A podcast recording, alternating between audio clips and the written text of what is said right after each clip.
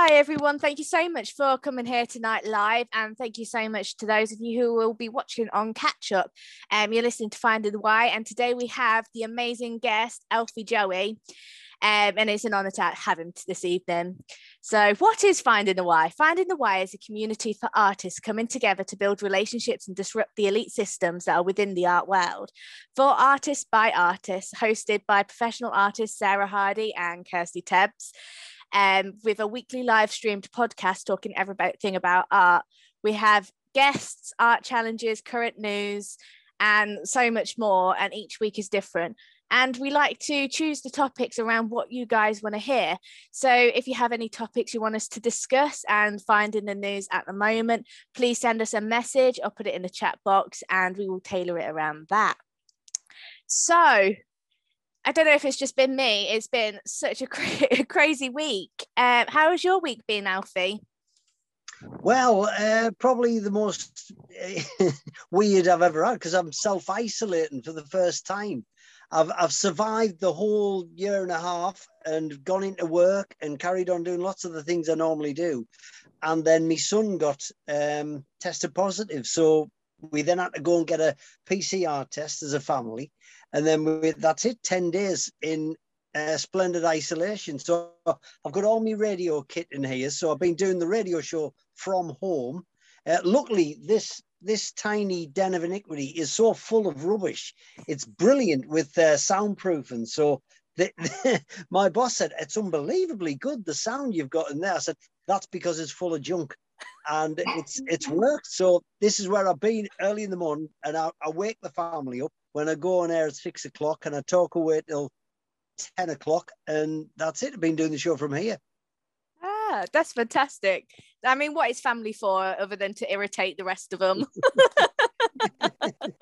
I don't think they agree. Sarah, how has your week been? My week's been rammed again, um, to be fair. Um, apart from the usual work, um, I've been putting together an idea for creative wellness walks and also creative wellness retreats um, on Sardinia. Um, so I've been putting a lot of time and effort into that and kind of finalizing other submissions as well. So it's been a bit crazy. Um, but how about you, Kirsty? Oh, it's in and out of it really. Um, like like your son Alfie, I got tested positive for COVID, and so did my partner. We got quite ill a couple of weeks ago and we're starting to find our energy back. So I've been, I think, in about the space of four days, I managed to get into exhibitions in London, Doncaster, uh, wow. Kent, North Devon. Um, so we've been, so I'm starting the journeys everywhere. Honestly, it's been crazy the past few days. Um, so I think and did, today, did they all, sorry to interject, yes. did they did those exhibitions were they long in the planning or did they all just go come at once? No, they all came at once. Um, Doncaster one was uh, I got a phone call one day asking for my artwork. Um, a little bit of hullapalooza around that, but I literally next day, well, within 12 hours, I had to mount a 2.6 meter artwork um, I was going to box frame it, but I decided I prefer sleep. um, shot all the way up to Doncaster, dropped it off, shot all the way back down. I'm from Hatfield, so that's about a three-hour trip either way. Um, and I've got I've got the same length journey this Sunday going to Kent. So very busy week. You You've got to go where it is. Amazing. Um, chauffeur. Um, so yeah, tonight we're talking about dual careering. Um, all of us have at least two different sources of incomes, as with most of you who are probably watching, uh, which isn't necessarily always a bad thing.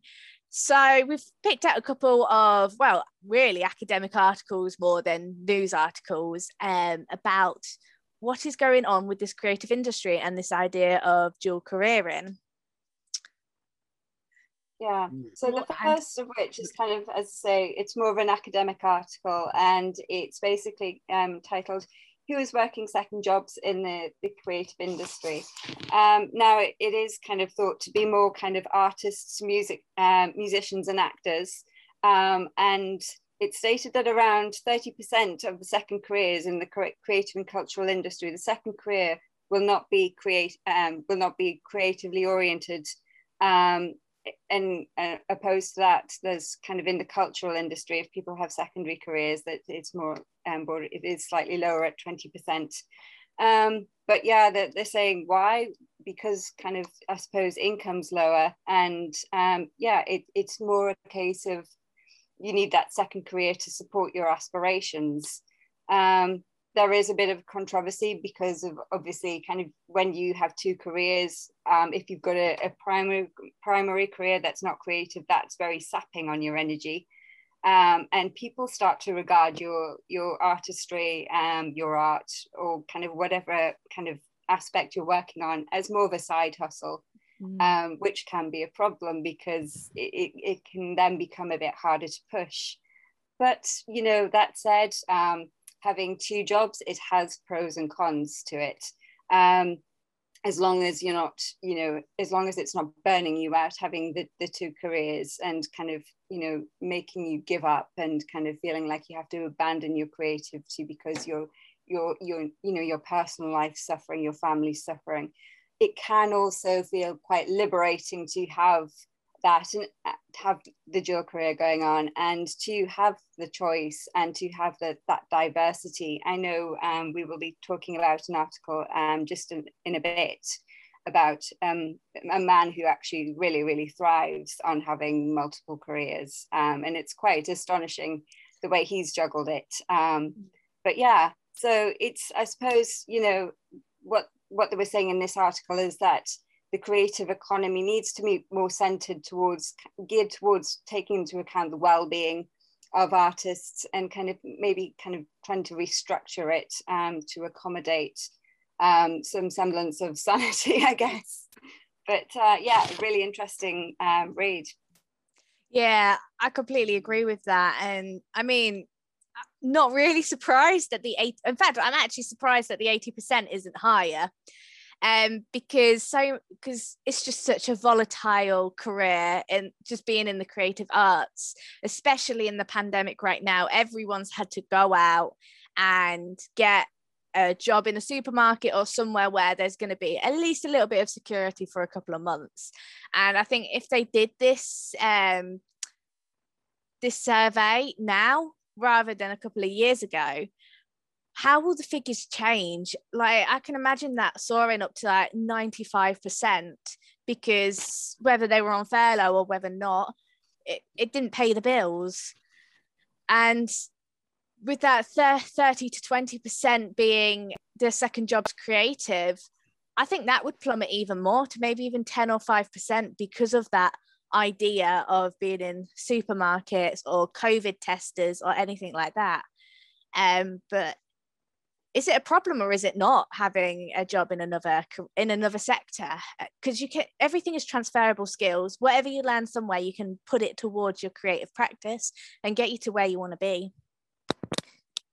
Um, and that actually leads us on to the next one quite well. Uh, it shows us um, why you should have at least two careers and you think of this headline, I should have another job. You kind of like gasp at it, uh, but actually, I, I agree. I agree with this title, and it's been tracking the industry since the 1980s, um, and done several surveys over the past 40, yeah, 40 years, um, because it is a volatile career, and sometimes you need to take out that mind frame of two careers and put what are your sort how many sources of income do you have? So whether you're painting you're painting art. Oh look you're working in a gallery you're curating. Oh look you're putting on exhibitions you're doing pr that's three different sources of incomes right there. That's not necessarily three different careers. That's all one career but you've got three different sources of incomes. And i think that's what well this article really tries to uh, debate a little bit that maybe we should take away the idea of career and put in sources of income. Yeah, absolutely. This this guy actually, um, the author of this article, he has um, four four different careers actually. One's a corporate strate- strategist. Um, another one is a U.S. Navy Reserve officer. Um, he's a record producer and an author. So it's just like mad, absolute madness how he managed to kind of deal with all this. But I think he's just embraced it, and he said, "I just make time."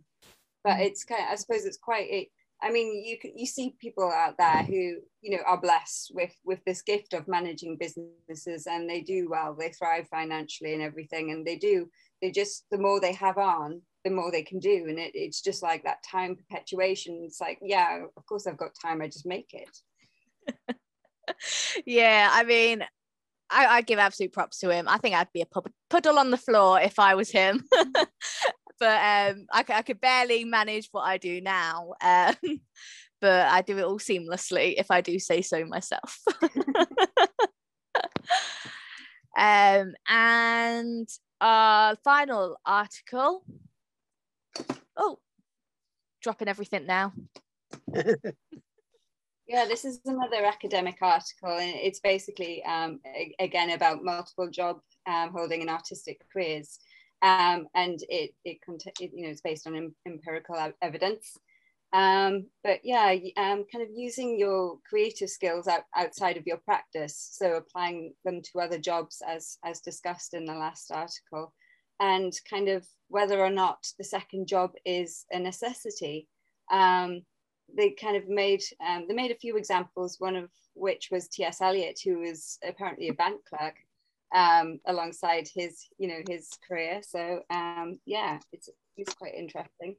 Um, and you know some of the the surveys. Um, I think there've been some of this this kind of stuff's been tracked since about 1983. So it people have had that awareness that for, for some time that you know being an artist isn't easy and it's not a case of you have that one career and you run with it because you're always going to have enough. It, it's it's quite widely known and it, i suppose you know yeah we, we've all felt it as artists that kind of you have this kind of this split path going on almost i guess. But yeah kind of um, I think some of the variables have been living with partners um, and you know your your housing situation and I suppose when you think about it, probably your upbringing as well, and what your experience was when you were growing up, um, which you know most of us take forward. It's like how hard do we really need to work to be artists? Not mm. with respect of how how much do we paint, but I, I suppose it, it's never really been looked upon outside as a kind of I don't know what am I trying to say here. sorry, um, mm. it's like it's not an easy profession to make work solely. And i think that's kind of you know when you, uh, unless you're a grandmaster but we, we've covered that before as well because we, we've seen how what they've gone without um, and very often artists don't make it till that they are no more. So hmm. i mean yeah this is so true. And i think one of the best things about this article is it'll make you think. And if you look at some of these bigger artists, yeah, they've managed to make it, but what do they do that they don't tell us? Where else are they hmm. getting their money? Um, and where did they used to get the money before they were an um, artist? I like. I think that's incredibly fascinating. Uh, if any of you are into like the emo rock from the 2000s, uh, Three Days Grace, the lead singer, he used to be a bean counter. Like I think that that's fantastic. Um, so yeah, think. Don't just think, oh, I've got a second career. I need to shove it in a cupboard whenever I talk to anyone that has anything to do with the creative sector and think, well, actually, how can I use it as my advantage? Because it's given me so much and it is a part of who you are. And it is all about how you've grown up. I mean, my dad was is a phenomenal hard worker and i'm a phenomenal hard worker or i like to think so. Um, and slowing down sometimes you realize that you don't really need to put in that much hard work when you're not getting a lot out. Sometimes you need to draw back go back to the drawing board get on with your other stream of income and um, then you can come back with full spirit again. Um mm. so yeah there was a really nice quote actually from the Kabir um, Sehgal um, um, article, and it's um, follow your curiosities. You will bring passion to new careers, more fulfilled, um, and end up doing all of them better, basically, which I really like. Um, and yeah, I suppose it's a perspective and an attitude to go if if you are having to you know have that multiple income stream, then multiple jobs. It's it's nice to kind of um, an attitude to go forward with, I guess. Mm, that's true. Oh, you, you need a bit of positivity. Um, right, how do I stop this? Technology again. it never works for me. um, honestly, it will one day. Probably the final day we do this in like years to come. um. So yeah, why do we do streams of incomes? Why why do we need the creative side into us? And with that comes quite a few uh, problems such as funding. How do you fund being an artist? this is a big topic, and you could spend weeks just learning about it. And there's so many different ways of funding your different incomes, whether it's yourself with another stream of work like a chef or bartender on nights or a day job or whether you go for loans or funding. But nowadays it's so hard to find funding without any strings attached. You get the england um, arts council england let's get the name correct. It's not just england.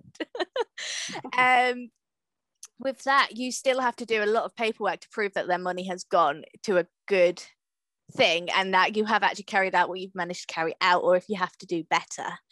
Um you go prince's trust is another big one for a lot of um, younger people but that can be seen almost like a loan and a lot of places you either have to give a percentage of funding by yourself or you have to pay it back. Yeah it is it is difficult. I actually thought um I don't know if anybody's watched um, Alfie Joey's TEDx talk, but it's amazing and it's all about changing lanes. And mm. it's something that I found so inspiring. And, you know, kind of having spoken to Joey quite a bit and sorry, Alfie quite a bit, and then watch the TEDx, it's like he aligns so perfectly with this podcast and what it's about. Um, so I thought because we're talking kind of multiple careers here, it'd be really interesting to kind of look at the lessons and the skills that we've acquired through changing lanes, through having multiple careers, um, and I just thought, yeah, I, I don't know if you want to kick us off, Alfie.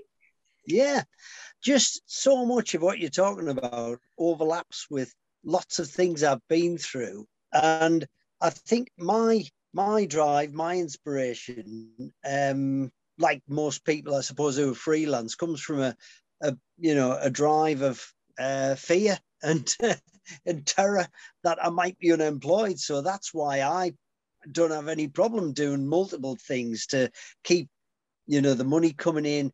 I've never been driven by money. I've never been wanted lots of money. I've never valued money uh, because going way back, I was in a monastery, so we had a vow of poverty, and I think that's where that that comes from, which isn't a good thing in many ways because I, I you know, I, I really need to value more now. I've got a family, and it is important in many ways, but I think even as soon as I left the religious order, I, I, had a need to work and I was so scared of not being able to survive. I did countless jobs that weren't creative. I was a push bike courier in London. I was a sandwich delivery person. I was a toy demonstrator in Harrods. I just had loads of jobs at the same time whilst trying to be a struggling comedian. And I was getting a lot of work as a comedian uh, pretty early on. I was quite lucky. And a pal of mine who, he, Rob Rouse, he's in Upstart Crow with Ben Elton, and it's the Shakespeare um, comedy, David Mitchell. And he plays the Baldrick character. He's great. And he said to me, We did a tour of 30 universities, me, him, and Paul Sinha from The Chase, the guy in the white suit. And um, and we did this tour of the country, and it was so exciting and both of them were going, you, have got to give up all these other jobs. Because I was in between the two, I'd fly back, do another couple of shifts here and there, and then come back. And it wasn't it was years later. I was still doing all these other jobs just in case it didn't come off because I, I couldn't believe that I would be a professional, and and it wasn't until it was physically impossible to give up the other stuff that I made the leap. And I think maybe I missed that out uh, or couldn't go into it enough in 15 minutes on my TED talk that I, I have changed lots of things but there has been a steady overlap of of fear, of caution, of just making sure I've got all my eggs ready to to push the other stuff. But I had a, I had a real scare in October this year because the, the pandemic was on and the BBC changed the working systems. And I used to co-host my radio show and I'd co-hosted it since I'd started doing the breakfast show and it was me and the journalist.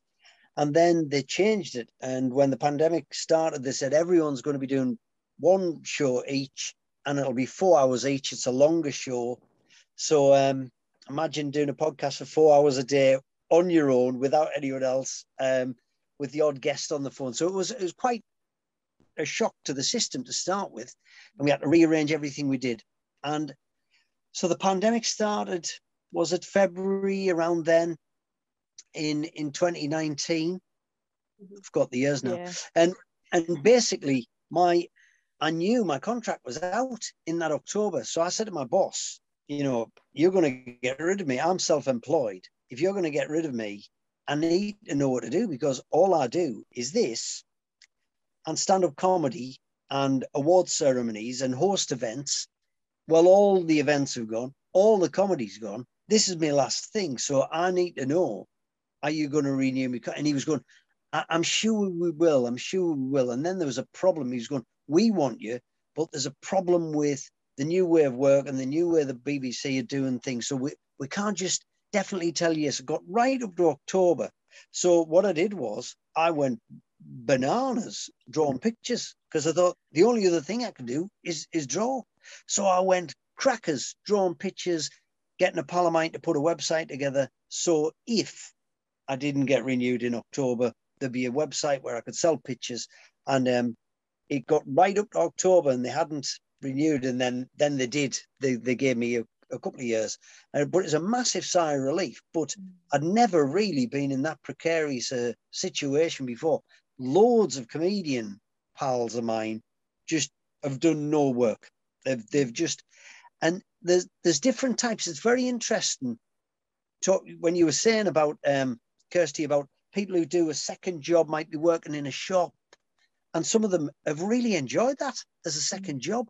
It's just, it's just been a total, especially comedians are the most weird, antisocial bunch. They honestly, the comedy club dressing rooms, I can't stand them because comedians can talk to comedians, but they can't talk to anyone else. They're no good at talking to, they don't like talking to the public, they don't like talking to civilians. So I thought, how will these people cope working in a supermarket or being a delivery driver? And I think they've just gone, wow, there's another world out there. And I don't, I've never related to it till now. So, I mean, it's all getting slowly back to normal. Some of the comedy gigs are coming back. I did one last week under the weekend before, and it still feels like a long way from packed comedy clubs that are, have great energy and uh, and, a, and are brilliant. But it is slowly returning to normal. But I think it's it's weird how there's been two groups of people that I've observed. The ones who've thought, look, this is not going well. I've got to do something else. I'll do some Zoom comedy gigs. I'll do some charity gigs in empty theatres, which I did my fair share of them, and I'll work in a supermarket. And then there were some people who absolutely steadfastly got quite bitter and said, I am not do I'm an artist. I didn't train for 20 years to be a comedian, um, to do to work in a shop. But I'm I'm afraid um, if it had come to it, I'd have worked in a shop. I think I would have been in that group. I'm lucky enough that I didn't have to, but I think I would have if I'd been forced to.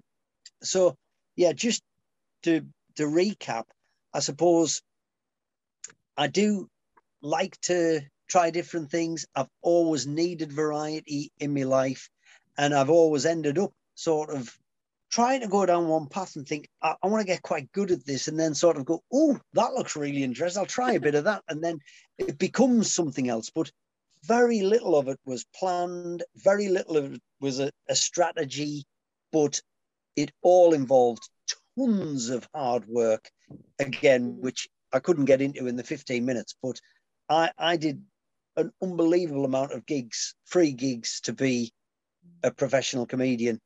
I've done loads of terrible pictures to sell one. I've done, you know, some some pretty crummy stuff on the radio till I got the job. So it, it just took a lot of hard work. I used to, my first job on the radio. Um, I, used to come in the show before me. I used to come, come in before the guy who came in before me. What were you doing here? I said, Well, you've been in radio 20 years and I, I'm new. So I've, I've just got to prepare. And he just thought I was absolutely crazy. And um, he's not in radio now. So that, that, that's that's just, you know, hard work. It is just lots and lots of hard work and trying to learn from your mistakes and tweak stuff all the time. Mm-hmm. Sorry, one more thing. Um, you, it's all from what you were saying because I was I was honestly listening to so much of what you were saying, thinking I could tick that box. That's true about how much you have to invest in in things, and it's very interesting because again, there's a massive overlap with putting on exhibitions and having to pay for that. I, I don't know about all that. You're you're doing that now because so. For me, the equivalent would be the Edinburgh Festival, where acts have to pay ten to fifteen thousand pounds for the right to perform in a shipping container in a boiling hot sweat box where they might have no reviewers and they might have six people in the audience. And that's a lot of money. And i i did go to the edinburgh festival years ago and i went uh, as a package show so there was no risk. And it was me and three other stand-ups and me Micky Flanagan who's does arenas and everything. Paul Sinha, uh, it was it was brilliant. Really loved it.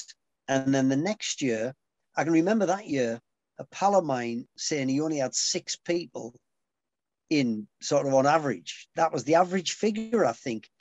In 2003 was about six people in the audience. It's really dispiriting if you're a comedian, you're trying to whip up a frenzy, you know. So I was going back from a gig one night and a pal of mine, James Dowdeswell, said, um, "You know what? You you should do a show in your car, um, because you're funnier in the car than you are on stage." He said, and so I started thinking about it. I had, work, I had an agent at the time, so I said to my agent, "Hey, James Dowdeswell and Daniel Kitson, they said said I should do a show in a car." He said, you, "You'd have to register the car as a theatre." So I did a show. I did uh, Alfie Joey's mini cabaret in a red Ford Escort and we got it all um, sort of validated by the fringe. And and I did a show and it was it was so bizarre because I actually made a tiny bit of money when everybody else was losing thousands and I can remember a pal of mine said he only had six people in. And I thought I only had four people in and it was sold out because it was my car. And and it was a hard show. It was a weird show because sometimes you'd have literally the show was three passengers in the back and one in the front so you never knew who quite who you were going to get. Sometimes you'd have two reviewers with the pens out, and you could see them writing about you. Um, but the amount, but after that, I remember my agent saying, "Well, next year do it in a van, and the year after that do it in a truck and build an audience." I went, "No, I think the joke's over, Joe. I, I think I've done that show. I don't want to do it anymore. I'm not going to get anything out of it again. The surprise has gone." Um, and also, I just couldn't work out how comedians were going up there year after year, losing all of this money. And like you said, where are they getting this money? It must be mum and dad. It must be from money they've been left from someone. But I couldn't work out the finance. So I think I had to sacrifice my art really because I had so much other work as a comedian. Because when when the Edinburgh Festival's on, there's a lot more work for comedians down in England in that month. So I would clean up, I, I would go to Blackpool, but I would I would say I, to do that, I, I lowered my artistic standards, and that's the that's the balancing act, isn't it? Do you want to be a poor, pure artist, or do you want to be a really busy artist who makes gets lots of work, but it's less fulfilling, probably slightly less interesting and less credible. And I think that was a mistake I, I probably made and could have taken a few more risks. Mm. Really good points, actually. Um, and um, just, I suppose, like us all, you know, the, there's so many lessons kind of along the way of this kind of artistic journey. And it's just trying to pick them all up along the way and put them all together so you can actually take them forward and make make the future work or make make the present work and then make the future bigger and better and brighter and um but you you've had so many changes in your career you know mm-hmm. kind of you, you said you you trained as a um, a priest mm-hmm. and you know you you did um all kinds of you know goodwill stuff and um you've done your presenting you've you've done acting you worked at harrods in the mm-hmm. toy department um, you're a singer, um, presenter, comedian, artist. Um, you've you've written shows. I read um, about Monopolize, which sounded really yeah. really interesting. yes, it's. I wrote a I wrote a play for the Manchester Comedy uh, Festival called Glengarry Jonathan Ross, and that was one of the best. I think artistic kicks I'd ever had, where there was a twist at the end of the play that I'd wrote, and I was in it as well. And just hearing the whole audience gasp at this twist at the end. And I thought, what that was one of the best feelings I've ever had because I thought I made that audience gasp. Um, and I knew I could make them laugh, but I didn't know I could make them gasp in a dramatic way, a dramatic turn. So I thought, oh, I want to follow that up. So how can I do something more challenging? So I, I wrote a one man musical uh, called Monopolize, and I wrote the words and the music. And a pal of mine, Mark Deeks, um, scored it for me. And I can't write music, but I knew the tunes, so I just sang them. Um, and and he wrote it down. It's just great to see all these dots on a page that I'd I'd written. And then he he played the piano, and I played all the parts with hats and wigs. And it was about it was a comedy musical, but it was about a serial killer on the streets of the going around the streets of the London Monopoly Board. And um, we again, I probably did it all in the wrong order, but I learned a lot. Um, it was again, it was one of the best things I think I've ever done artistically because it was very original. All the songs were original. It wasn't pastiches of other other stuff, and um, and yeah, I wrote it and performed it. But it was probably I should have done maybe a stand-up tour of the Northeast on a lower scale, and then um, a musical stand up tour, and then a musical that I'd written because it was just probably too much too soon. And if I did that now, probably be, you know, I'd have a better audience for it and it would be more successful, more widely seen. I could then build, because my plan was if this works, I could do next year, I could do the gangster musical or the cowboy musical or the and and on you go through the genres. Um, but I, I got I just had too many other things on. As that's the other thing about doing lots of different things. The quality sometimes um, fails you, and sometimes the um, pushing an idea through to its proper conclusion sometimes just doesn't get there. Mm-hmm. Um, I was sorry, go on, Kirsty. I think that's actually really wise words. It, a lot of what you said has hit so hard home, especially. I mean, my partner's training to become a priest. He started his discipleship. And oh, we're wow. getting to a point where money doesn't matter so much. And the money that I do have, I'm reinvesting in other artists uh, as long as I can mm. pay my bills. yeah. Um, and we've just had a kid. And you, your book that you wrote with Mike Lever, which I've got yes. right here. Fantastic. I've got it. and it is a joy because I mean it's probably wrote for kids and mine yes. is not even 10 months old and I think I enjoy it more than she ever will because you you can make voices and make animal noises and make it into an entire drama. Do you know it, it's funny because I, I I've had a few people say, "Oh, will you draw pictures for my kid's book?" And then you start drawing it, and you realise they haven't even written it. Uh, but Mike sent me the words, and I went, "Oh, Mike, that's a great, that's great. I'll draw that um, straight away if I can." And it took about a month to draw the pictures, mm-hmm. and it was my wife's idea to put the spider in each picture, and um, and it makes you read the book again, which yeah. I, is a is a trick. And I did, you know, again, happy accident. Um, but I didn't think the kids would say the, the noises. So I went into a school the other day and they asked me, um, it was a school teacher who on the radio, this school teacher and her pals were massive Gary Barlow fans and loved to Take That, had been to all the gigs. And so um, one of them was leaving and the other one said, wouldn't it be great if Gary Barlow came to see her before she she left, just as a, as a farewell present? Well, Gary Barlow gets tons of these requests. Mm. But my producer uh, phoned his agent, and his agent phoned him back. And my mate, the producer, he was having his tea, and uh, it's Gary Barlow. I mean, and my mate's go, what? He went, it's Gary Barlow. You want me to come to the school? He went, yes, I do. Yes. Will you come? He went, yeah. And he came to the school, and um, and the TV cameras are there and everything. So any of these teachers we kept in touch with, they all went to different schools, and they've all asked me to go in and read Dog's Friends. And I went in the other day, and it was just a treat. So I started reading the book. I've, I've got the original pictures. Um, so I take the original pictures out and show the kids the original pictures and and read it out to them. But I didn't know they'd make all the animal sounds and they all woof and bark. And I went, wow, I didn't know that happened. And so they went with it and it was great.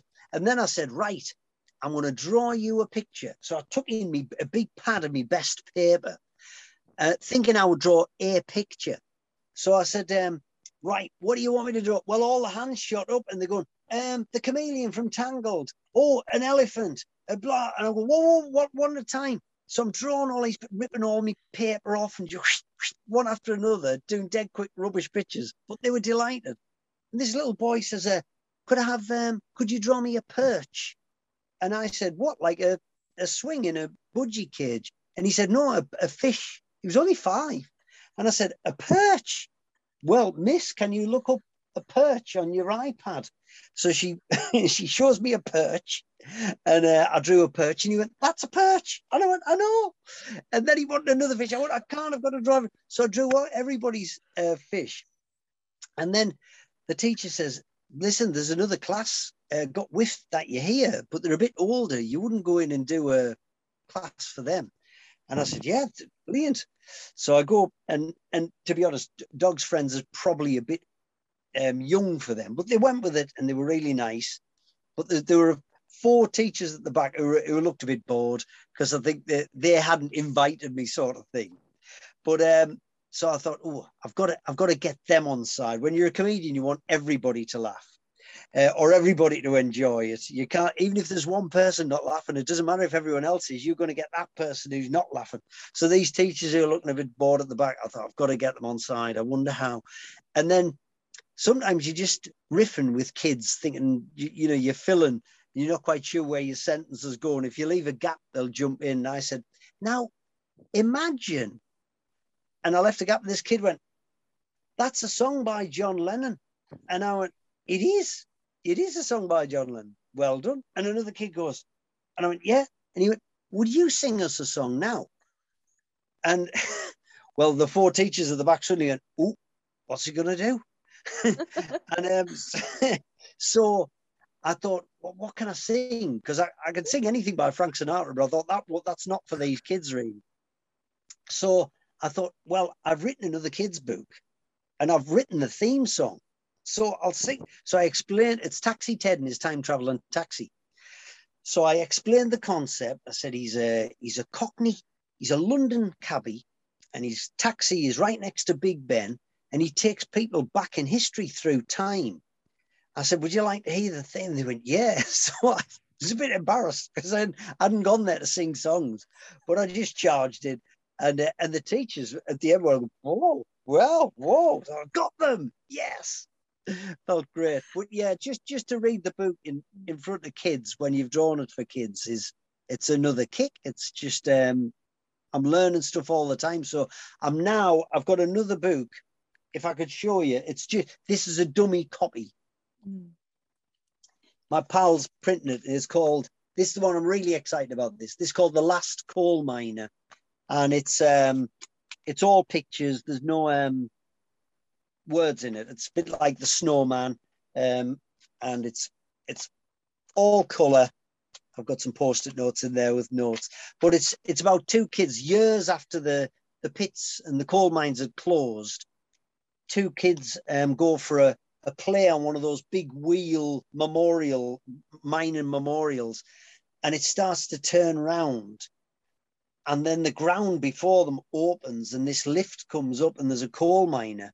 And he's, I've drawn him in black charcoal there and he's always in black and white and everything else is in color so he could be a ghost. He's this kind of mystery figure who doesn't speak their language. So they take him home and they've they've got a single mum and mum is um, really intrigued she's a writer and she writes a short story about me becomes famous and but then everything goes a little bit um, dodgy, and the kids taken back, and he goes back into the earth, and it's it's quite a sad ending. My kids cried uh, when they read it first, and I went, "Yes, it works." I, did, didn't want to see them cry, but anyway, so that's when I'm I'm very excited about that, as you can hear, and that's my next my next plan is to go into schools and and take that one in with me and try and read that to them. That, that's amazing because I know we've got the the Colliery Museum just up the road, and it's a strange feeling when you go it's kind of i don't know it's very evocative and it, they do it so well even kind of you know the the, the setups um, yeah. of how life used to be and it kind of you stand there trying to put yourself in the same scene kind of taking yourself through the all the emotions but kind of just looking at mm. that book um, it, it looks like you've just captured that so so well. And yeah i'm a big fan of raymond briggs. So when you mentioned the snowman and then i saw the layout of that i was just like yes. Amazing. Well i've got a i've got a an amazing story that i wanted in the in the front of the book i've got a handprint a dusty coal handprint of a coal miner. And um and i wanted it to be real a real coal miner's hand so I put it on my Facebook page because we were in COVID, couldn't go anywhere. So I said, well, does anyone know of any coal miners who live in Gateshead, ex-coal miners? And a good friend of ours whose kids go to the same school as ours go to said, oh, my stepfather who lives round literally round the corner from you, he worked down the pit. So he would do it. So off I went round, took some um, black uh, paint and asked him for his handprint. And he's called Shuggy, lovely fella. And um, I said, which which pit did you work down? And he worked down my dad's pit. It, uh, I couldn't believe. I went Vane Tempest. He went, yeah. I went, that was my dad's pit. So it was unbelievable. My dad's dead, you know. So it's sort of based on my dad. So it was just absolutely strange to to get this handprint. And get this, he he was 15 in the August and went down the pit all day when he was the next month. And it's just imagine that when you're 15, doing that as a job when you're 15, going underground, no daylight, coal dust. Um, and he said it was a horrible job, but the, the camaraderie got them through it, you know. Mm. That's fantastic. I mean, it's amazing everything you've managed to do and how you've managed to juggle it all and how you're still juggling it all, actually. Um, and it's something that I think all creatives should somehow like aspire to really and be able to make it work and enjoy what they're doing, everything that they're doing. Um, and I mean, Sarah, you've you juggle different streams of income. So I don't like saying different careers. I'm going to coin yeah, that phrase. I mean, they are, you know, they're, they're completely different, but I suppose you take lessons from each. You know, kind of, I've been a therapist for 17, 18 years or something, and you know, you you you learn to do, deal with individuals. You kind of evolve and grow with each job, and there are definitely skills. Admin, you know, I hated, but you have to learn to do it. It counts. Um, as I say, people skills, I've learned so much about the body and health and stuff and balance and kind of looking after yourself, which is really important as a life skill anyway, but there are some fundamentals that can be quite easily missed off. Um, so coming forward to, to being an artist, I mean, you know, I'm a hard worker as well. And sometimes you can get carried away. Joey, I'm, I'm quite sure you're the same. You can get carried away with oh, work oh, completely. and neglect yourself. And you, you know, you kind of serve people as well, but you've kind of got to remember yourself as well. Um, but uh, I mean, that aside, there are so many other lessons and, and skills that you carry forward throughout careers. Um, I'm sure you're the same, Kirsty. Um, I know you've done chefing a lot and uh, various yeah. other things. Um, I mean, I, have I've worked hard and um, I mean, going, I went into uni five years ago, did my BA, and I was literally working 70 hour weeks at the chef's job because there was yeah. five chefs doing 500 covers a night. So you had to be there every day. Um, and I was doing 60, 70 hours in the studio for my course. I was doing two or three hours sleep a night. I met my partner during that year as well. So I quickly moved him in so I could actually see him. um, and I mean, even recently, I'm I was still doing 40, 50, 60 hours of chefing a week when I promised myself I was only going to do 20. Um, and I was being an artist. And during the pandemic, I just started up the gallery um, and all the projects and exhibitions and everything else it runs, and book yeah. publishing.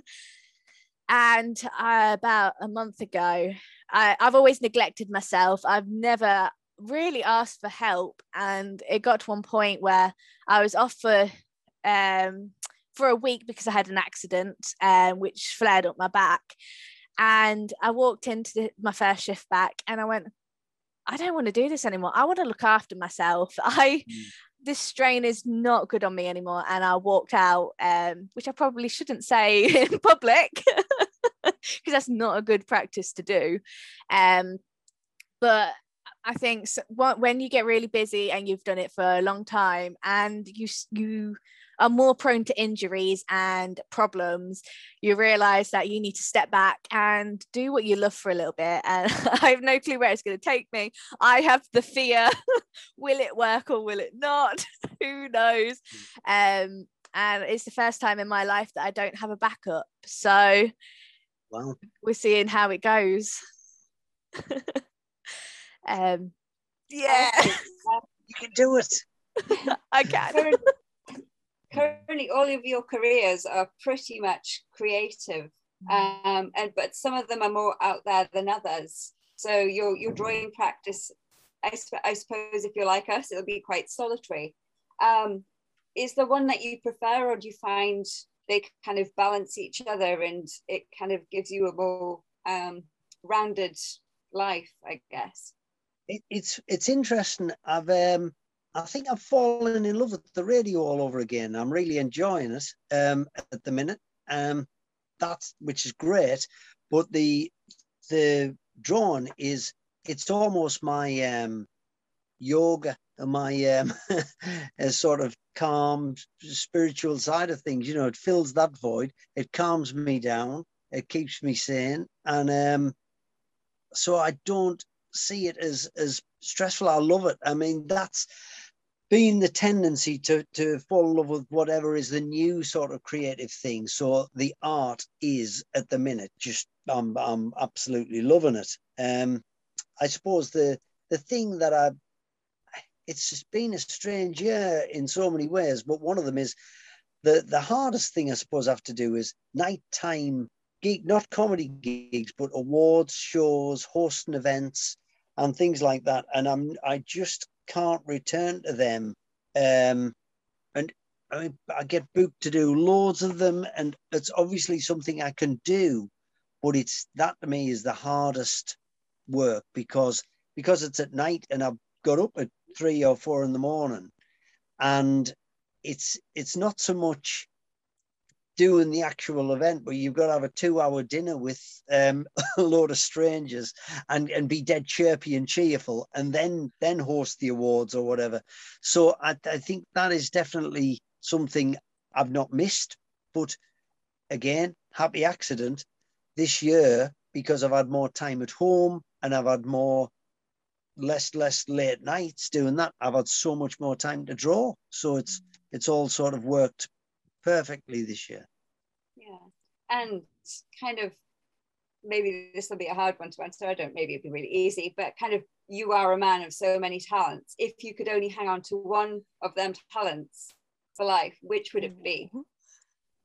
I think I think now drawing because I've I've I think um it's the one I've done least and the one I regret not doing for and I, and I say this to kids and that's a that's the next book I want to do after the coal miner one gets out there. I want to do a semi-autobiographical book called Don't Stop Drawing because I did. I didn't really draw from, you know, I've always doodled and done the odd little thing, but nothing substantial from about the age of 20 to the age of 50. So that that was that was crazy and it was just what a shame. And when when so many people said to me, "Oh, I'd love to be able to draw like that," I, I you could because I, I, just didn't do it for 30 years. I'm sure if you wanted to, it, it could happen, but you've got to just sit down and do it and just try and tweak and improve each time you do it. Because look at what most kids draw when they're little looks pretty similar.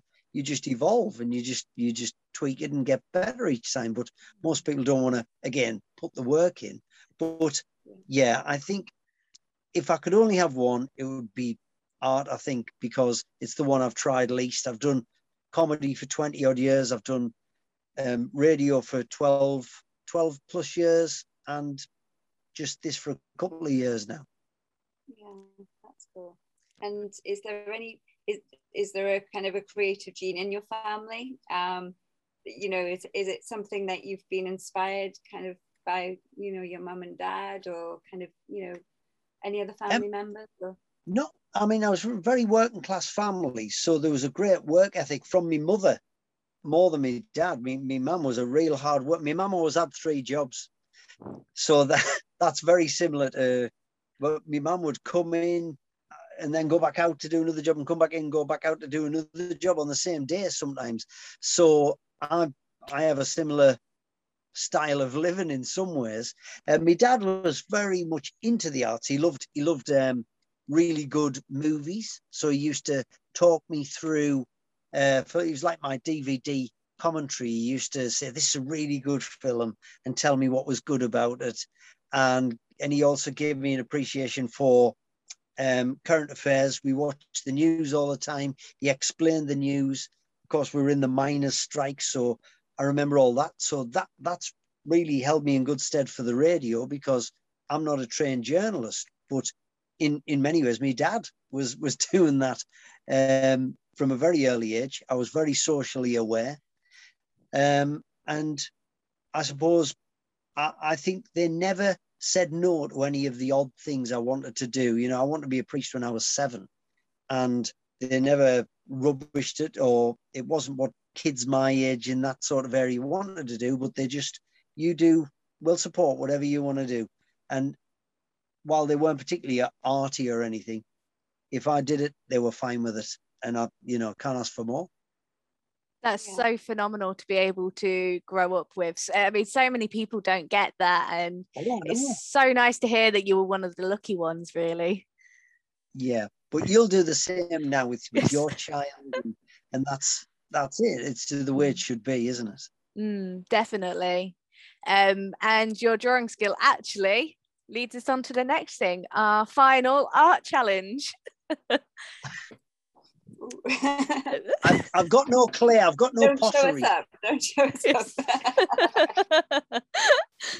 it's fine. We kept it simple this week. Paper, pens, sharpies, whatever's yeah. around you.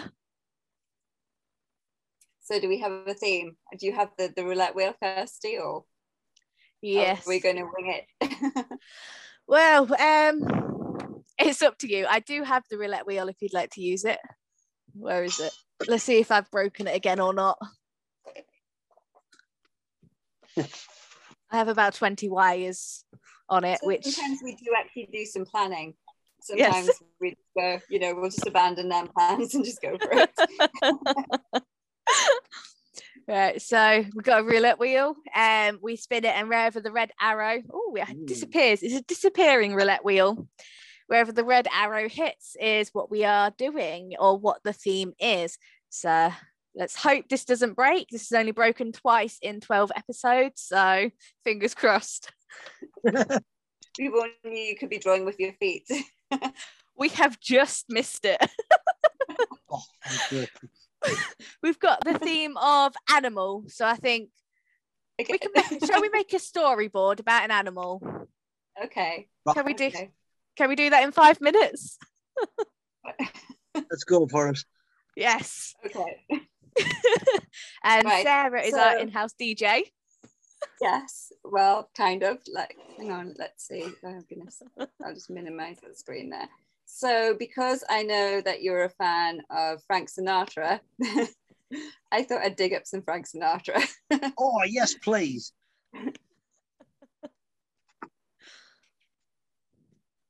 this is. it was going so well.